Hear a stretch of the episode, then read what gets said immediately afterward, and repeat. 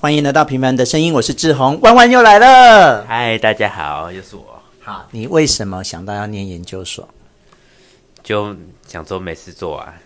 真的假的？你现在很忙哎、我就就是才想说，你才刚有了德系，你又在念研究所，会不会就是两两头烧？会啊，一定会啊，但是就想说工作上比较没有那么忙碌，趁这个时候进修一下。 OK，那你是念什么系？我你说考什么战你略所？战略所战略所对，啊你，你大学是念什么？公共行政啊，两个有关系吗？不算有关系吧，虽然都都都是有点公部门的东西，但是范围不太领域不太一样。 OK，那你你准备的过程有觉得特别的辛苦，或是你考上你有很惊讶吗？我蛮惊讶的、啊，因嗯为其实一,、一开始我觉得在职专班，我以为是有去报名就就会 上的，但是没想到那么其实还蛮多人去考的，啊，所以我其实也没有报太多，希望对，哦就是平常心去考应应试这样子。 OK。那你现在大概知道你进去要念些什么东西吗？大概知道啊，就是念一些国际关系啊、谈判啊，所以是你有兴趣的事算是吧。哦。所以你你是真的没事找事做，不是说你希望读了这个硕士可以干嘛这样？哦，对啊，不是， 不是，就是打发时间这样子。对啊，就是想说也该进修一下啦。哦啊，你有花很多时间在准备吗？就是还还还好哎，就是找零碎时间看看书这样子。可是那些考试科目对你来讲都是陌生的吧？应该没有都碰过吧？有碰过吗？是是没有碰过啦，但是平常都是有在关注一些新闻啊。而且你看我身边都是像比如说你呀、啊，大家都是那么优秀的读书人，是，不不充实一下自己好像也不太行。就像你刚才在那个秦教室抱着一个《三国演义》，然后吓坏好多人哈、大家说你在干嘛这样子对啊，哈、哦很蛮吓唬人的。对，好，那我们今天要开始来到第三回。哎，等一下，我忘记要跟你分享一件事。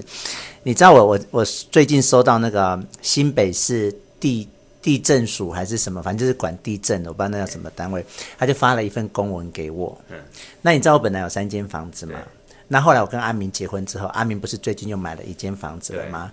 然后虽然那不是我的名字哟，可是那个公文就说我现在就是一我这我这个户户里面就是有四间房子，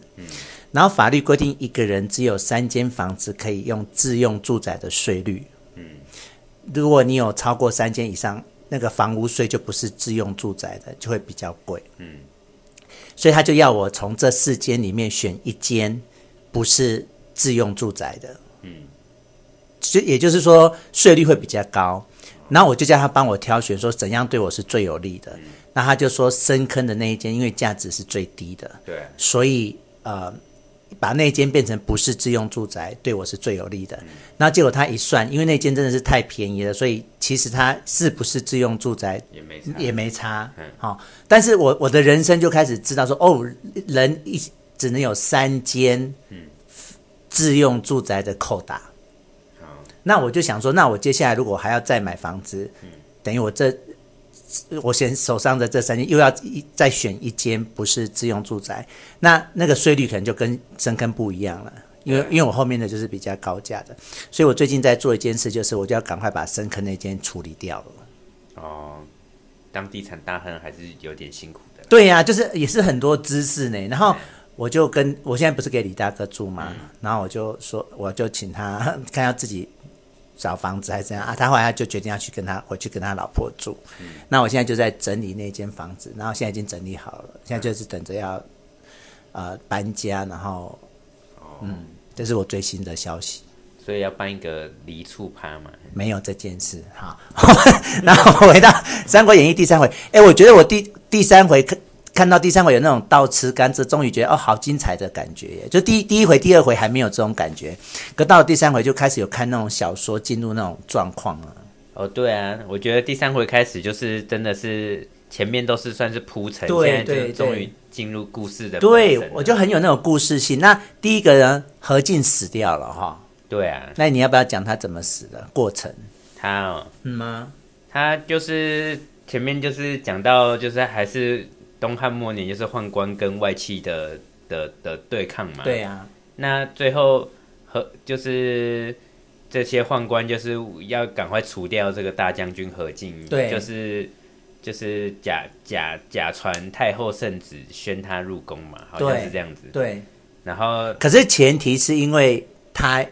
他哦，你讲的是对的，但是前提是我们上一回讲到他最后他其实是想要杀这些宦官的，对啊，但是那些宦官去跟他妹妹求情，他妹妹就叫他不要杀，对啊，可是他又想杀，所以他唯一想到的方法就是叫别人来杀。对啊。那他这个别人就是董卓，他就去找了董卓。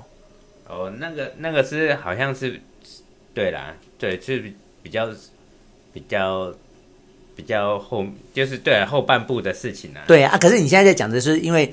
你说他他他要被杀的原因，就是因为他去找了外力。那这些宦官他们就是因为有这个，因为他们已经看到他找董卓来到宫宫门外了，所以这些宦官才觉得哦不不处理不行了，要杀何进了。对啊，所以才呃假。一方面，他也没有真的假、哦，他是叫皇后说你你叫你弟弟来，然后叫来这边，然后叫他不要杀我们。啊，如果他真的要杀我们，我们在你面前自尽这样。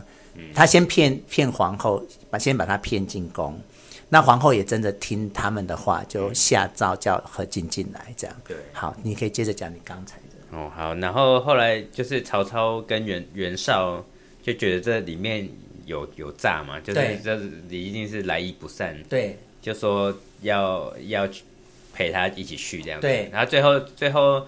曹操跟袁绍就在外面等啊。就被挡住了嘛。对啊，然后让那那个下下令叫何进来的诏是真的，是他妹妹有说叫对他啊进来，对啊但是不准带曹操跟袁绍进来，那个是假的，那个就是使宦官自己假诏说、对啊你对啊不可以带人进来，你只可以一个人进来反这正样。就是要骗何进一个人进。，对对对后来何进也说啊，这是宦官没什么了不起。我对呀、是大能怎么样呢？大大将军。对呀、、他们能奈我何？对啊，最后就真的被杀了，这样怎么个杀法呢？就是被砍了、啊。 你这样故事很简单，你这样故事真的没有办法录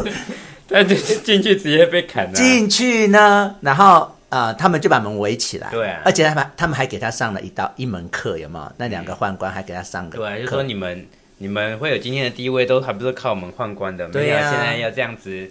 这样子就是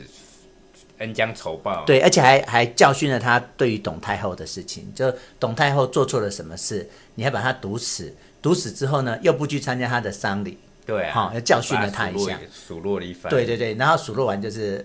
就直接砍了。砍成两半，对，然后把他他的头就丢丢到门外啊。那对时候曹操跟袁绍就是在外面一直等等不到人啊，对啊就喊说：“哎、那个请请上车，请上赶车，快来上车。结果就看到一个对”头就丢出来，，对，头就丢出来 了，头上车这样。，对，哎呀、然后呢，看到头丢出来之后呢，后来后来就知道啊，大将军被杀啦、对所以啊啊，曹操跟袁绍一直都是想要杀宦官的人，对所以他们后来也不问，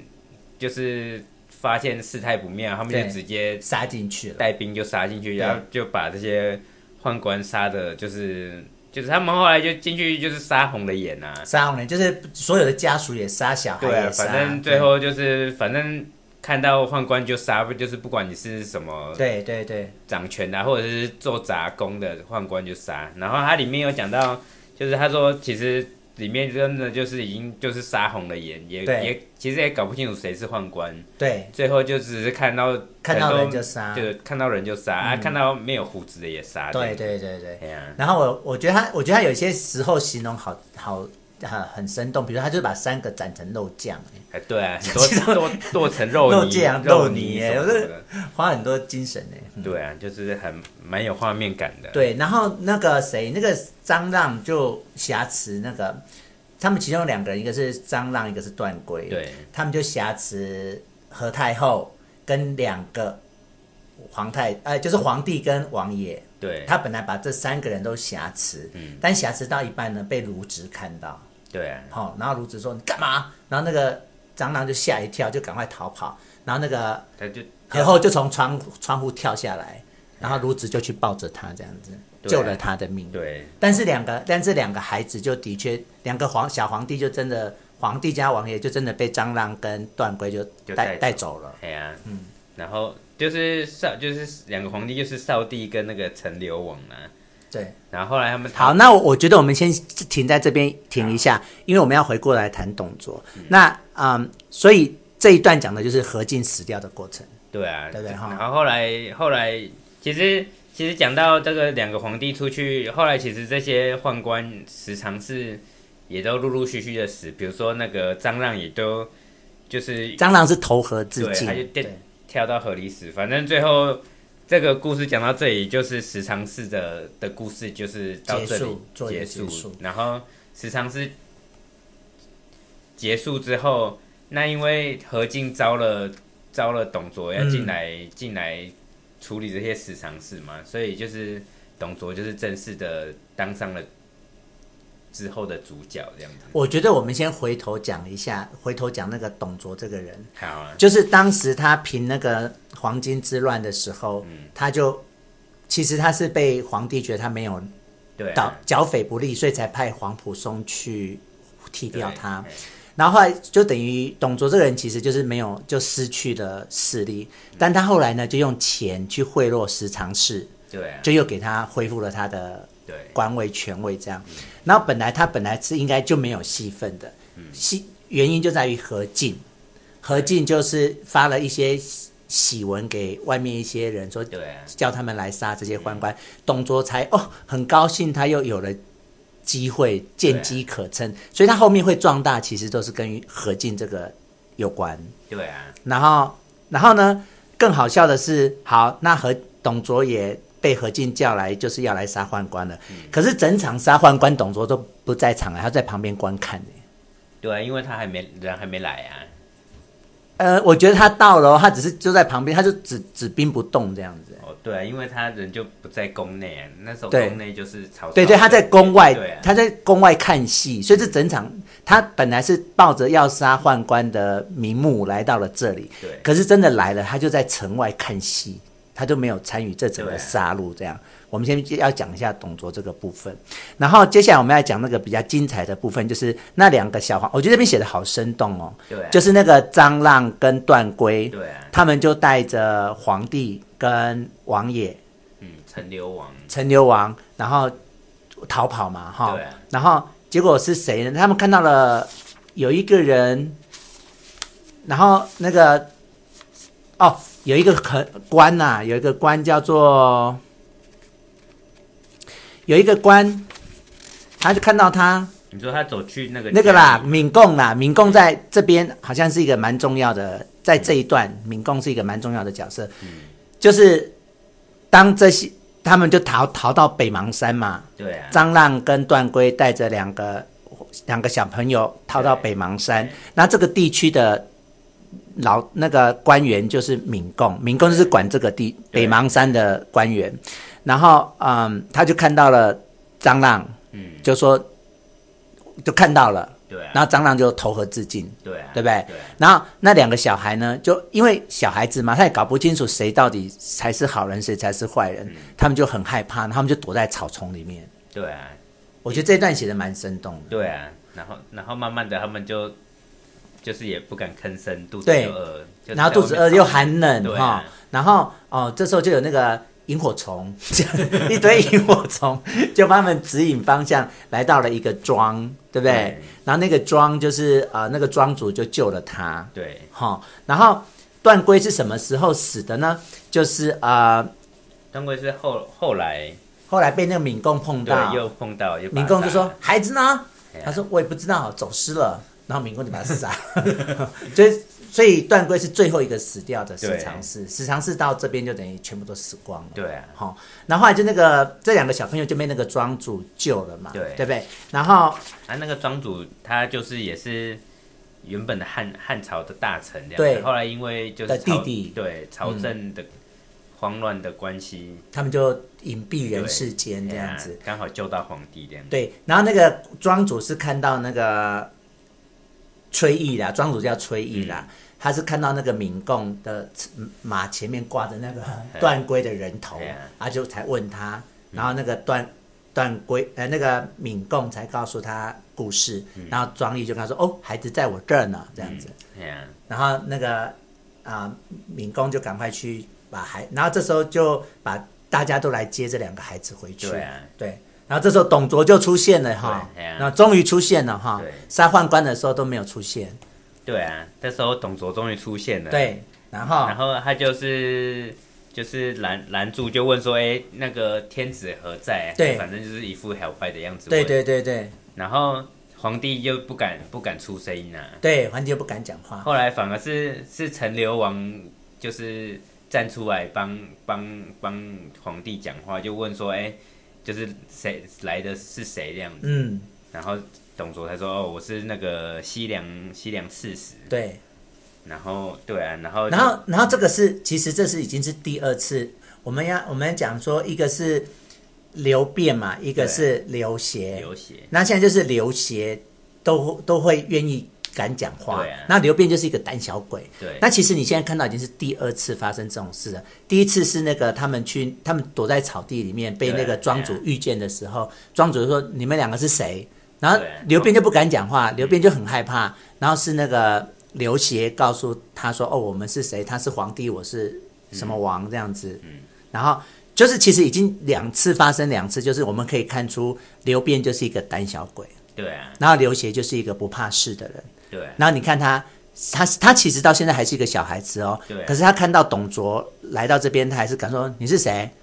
你你是来救亡的对啊，还是来解架，劫驾的？”那如果是来，那他说救驾嘛，对啊，啊，救驾的怎么不下马呢？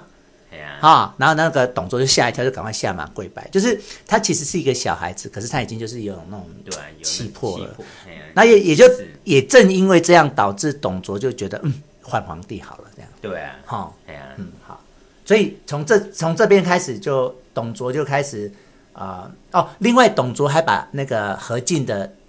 手下都接收了，哦对啊，嗯，因为他他进来之后，何进死了，他的他的属属下就是都被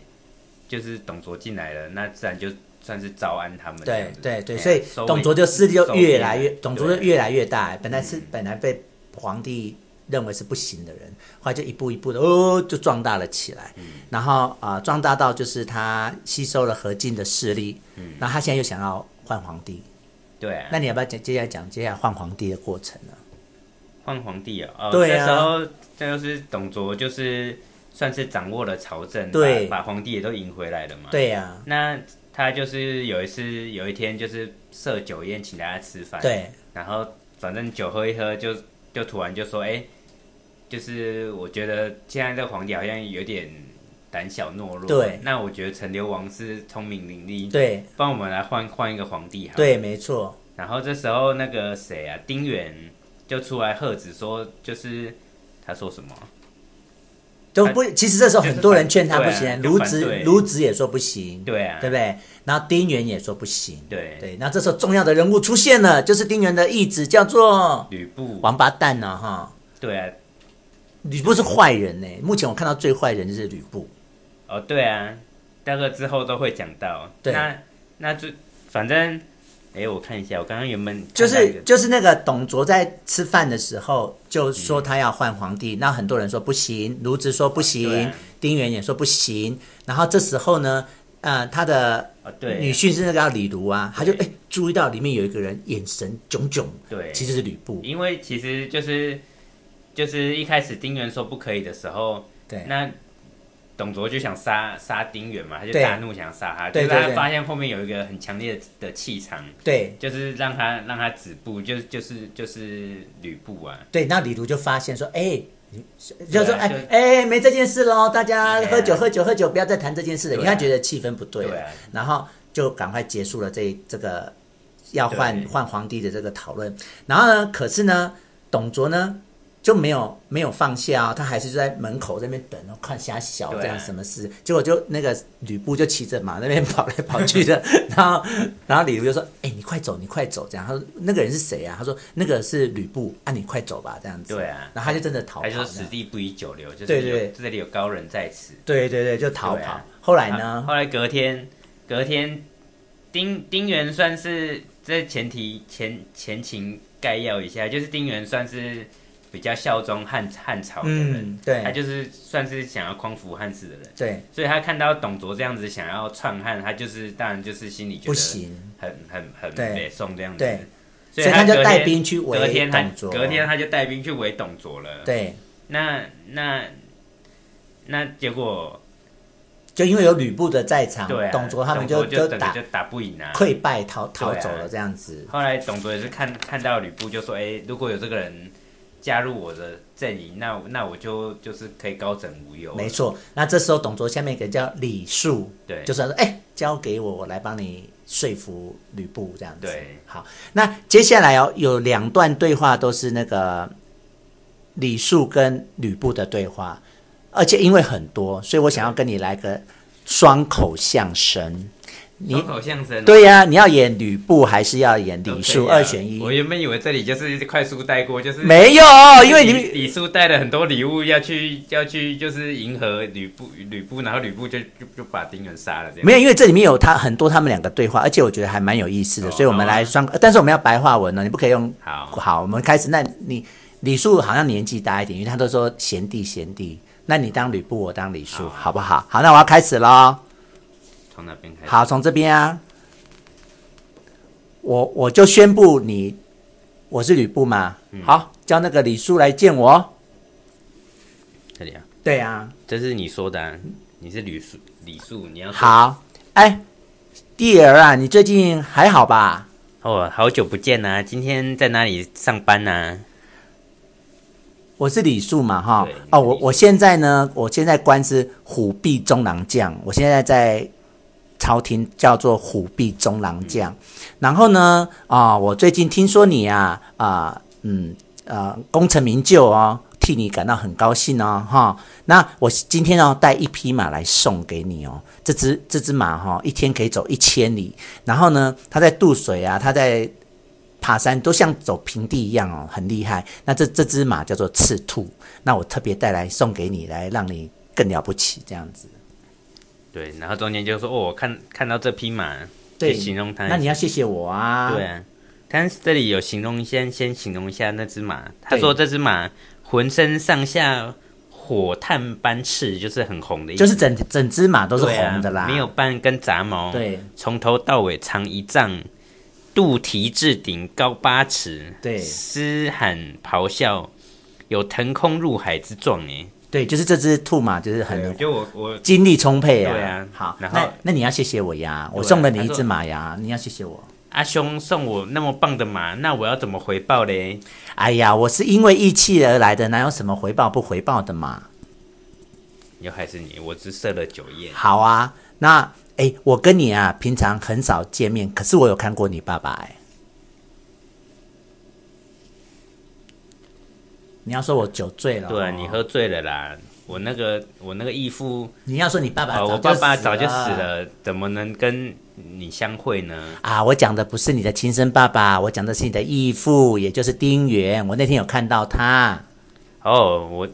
我现在在他的那个建阳那边上班啊，也是、也是无奈迫出自无奈才在他那个上班的啦。哎呀，你你这个这么有才能的人，大家都这么这么嗯这么呃觉得你很棒，你要什么都有什么啊，怎么会说无奈呢？你干嘛屈就在你那个你义父的下面啊？哦，那、我就是恨没有遇到对的长官啊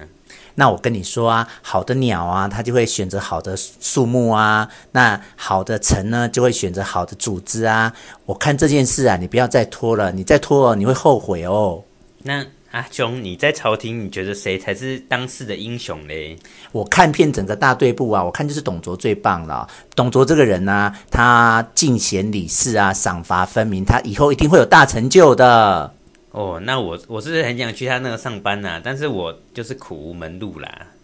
诶，那我现在只能就拿一只一一一个很大的金球，还有一条很贵的玉带放在你的前面。那你要说，为什么有这些东西啊呀、哎，你叫你的左右都先退开，我来跟你一个小秘密啊！我跟你说啊，这些啊都是董卓这个这个人呐、他久仰你的大名，然后叫我带这些东西来给你哦，包括这个金球，包括这个玉带，还有刚才那匹马，其实也是董卓要给你的。我啊，我只恨我没有建立一点的功劳，就是来当做他的见面礼啊。其实啊，有一件事情很简单，你你可以做，但是就看你要不要做。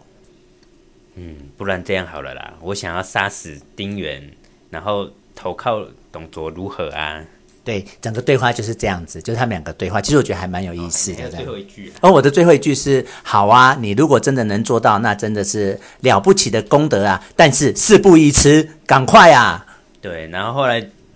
吕布就马上冲去营帐把丁原杀死了。没，你讲的好快，你这样子，整个第三回五分钟就讲完了。他呢就去丁原的帐中，然后丁原正在读书，对啊然后丁原说：“孩子啊，你来干嘛呀？”我来杀你的、啊，没有，他不是这样说的，他是说我我堂堂一个大丈夫，我怎么甘于当你的儿子在这边上班？哎呀然后我就问你说，那是什么事让你改变了心意？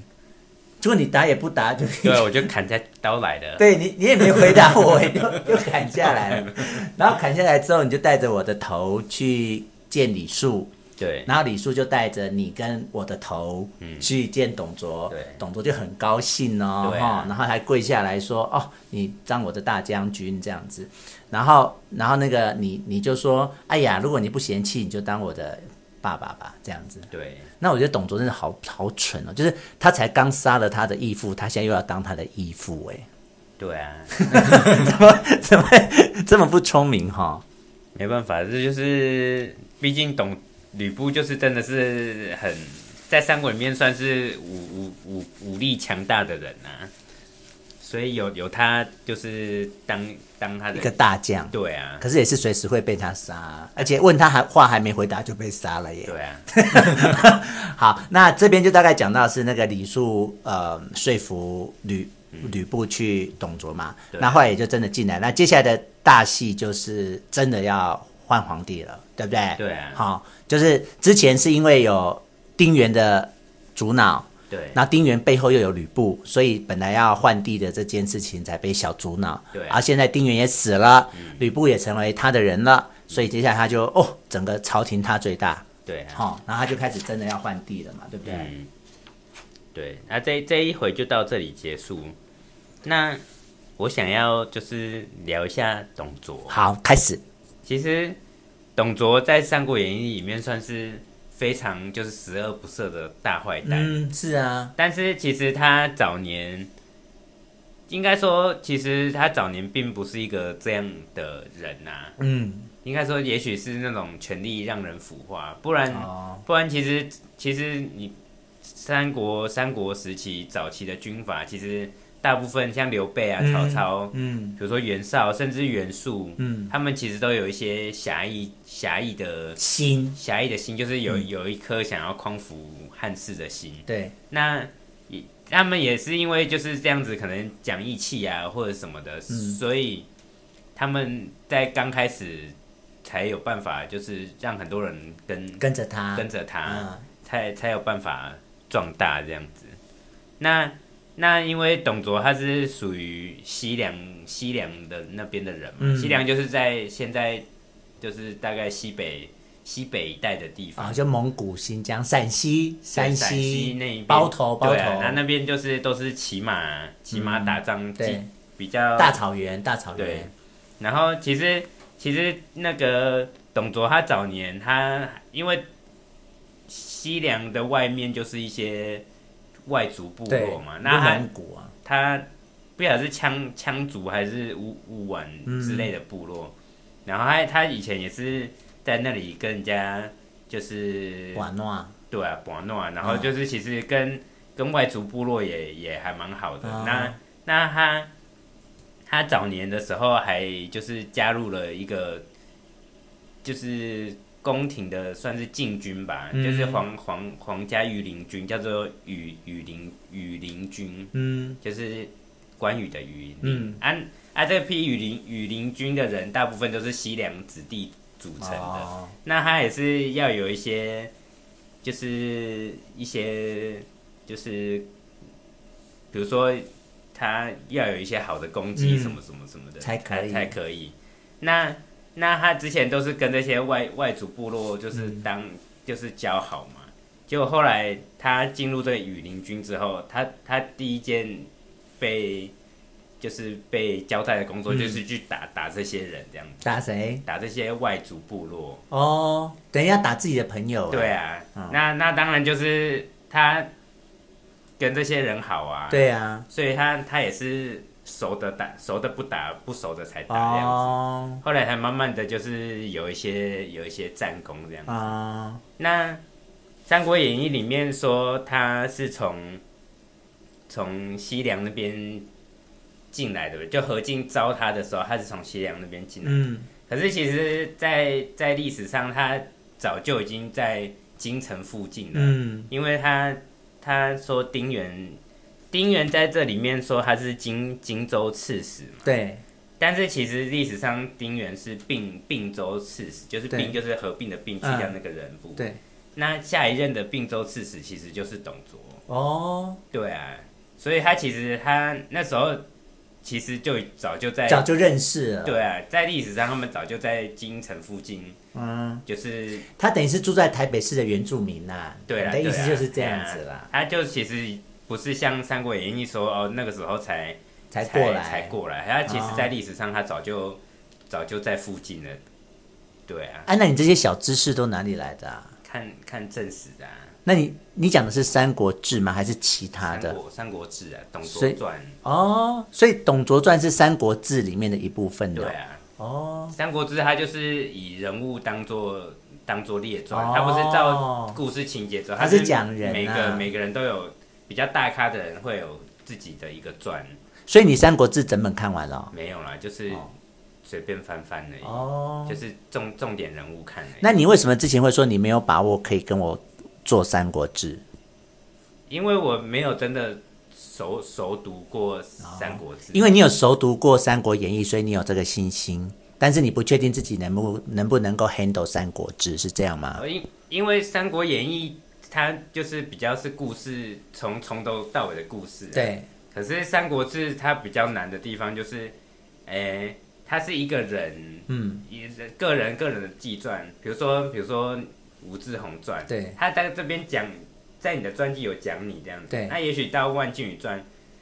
又会再讲到。又又会讲到你的别的东西，哦所以它其实有些东西其实是蛮蛮散落穿的，中穿穿穿中复杂这样对子，啊，哦就是比较复杂一点。好，那关于第三回你还有什么要补充呢？就故事的内容就我们就讲到这边啦、对啊，那你有什么还要？除了你刚才跟我们分享的董卓的小故事，对啊，啊董还有卓，吗？董卓当然最后当然就是一个还是一个十恶不赦的坏人啊。嗯，对啊，那吕布，其实其实我觉得吕布，大部分人的人应该都还是蛮喜欢他的。因为什么他他就他是坏人呢、对啊，虽然虽然说他就是很很就是不是什么好有很好的形象，但是他对他在后面那个吴勇实在是太太惊人了，你说他的武武力高强这对样啊是不是？对啊哦，哎呀、所以而且他他对他的叙述也是有他对他的外形是很正面的啦，对啊，什么呃顶束发金冠，披百花战袍，换唐尼铠甲，系丝满宝带。你看，对啊，他就是一个很很帅气的形象，可嗯就是坏人呐、对啊，没办法，谁叫他跟了跟了那个谁董卓嘞没有，我觉得他就不该杀自己的义父啊，啊，对啊。对不对？他也其实说说实话，他也是为了功名利禄在。对啊，就是的人啊自私自利的人、啊。对呀、为了对呀、对呀、对啊呀、那个谁，那个谁，李树就说他从小就认识他啦，知道他利欲熏心啊， 对啊所以他去睡他一定是有把握的、对啊对啊。好，那那那之后，吕布哎、董卓其实董卓很很多小故事啦，那在后面的时候再继续讲吧，因为好吧董卓后面还有他还有他的戏份在。好，那我想讲一下我个人从第一回看到第三回的一点小感嗯想，可以吗？就是我觉得其实看到很多人的那种无奈耶，就是那些皇帝，你看这些皇帝，他明明是皇帝耶，可是他历来历去就是别人在主导的，对啊，好、然后比如像何太后、何后，就是他皇皇他的老婆，其实他也是很为难，他又被那个他等于夹在他哥哥跟这些宦官中间，对啊，啊，你知道他也不会没事去听这些宦官的，因为他的生活就是在这些所谓的常事，就是在皇宫里对面啊服侍这些人的人嘛。对啊所以你的生活起居其实就是这些人在控制跟影响，那你得到的资讯其实也是这些人告诉你的。对啊，然后你看里面的好多这些人都好无奈，皇帝也很无奈。然后你看，连何进做到这么大也很无奈，对啊，他皇皇皇后等于卡在哥哥跟宦官之间，然后何进等于卡在妹妹跟宦官之间。对啊，还有他对的其他其他下属之间呢、对，然后这两个皇帝又是任人摆布哎，虽然他是皇帝，可是就是任人摆布、任人宰杀哎，对啊，嗯，其实感觉很无奈啦。对啊。嗯，所以我觉得《三国演义》也是好看在这里，就是它嗯虽然说是文字的叙述，但是它的它的叙述都蛮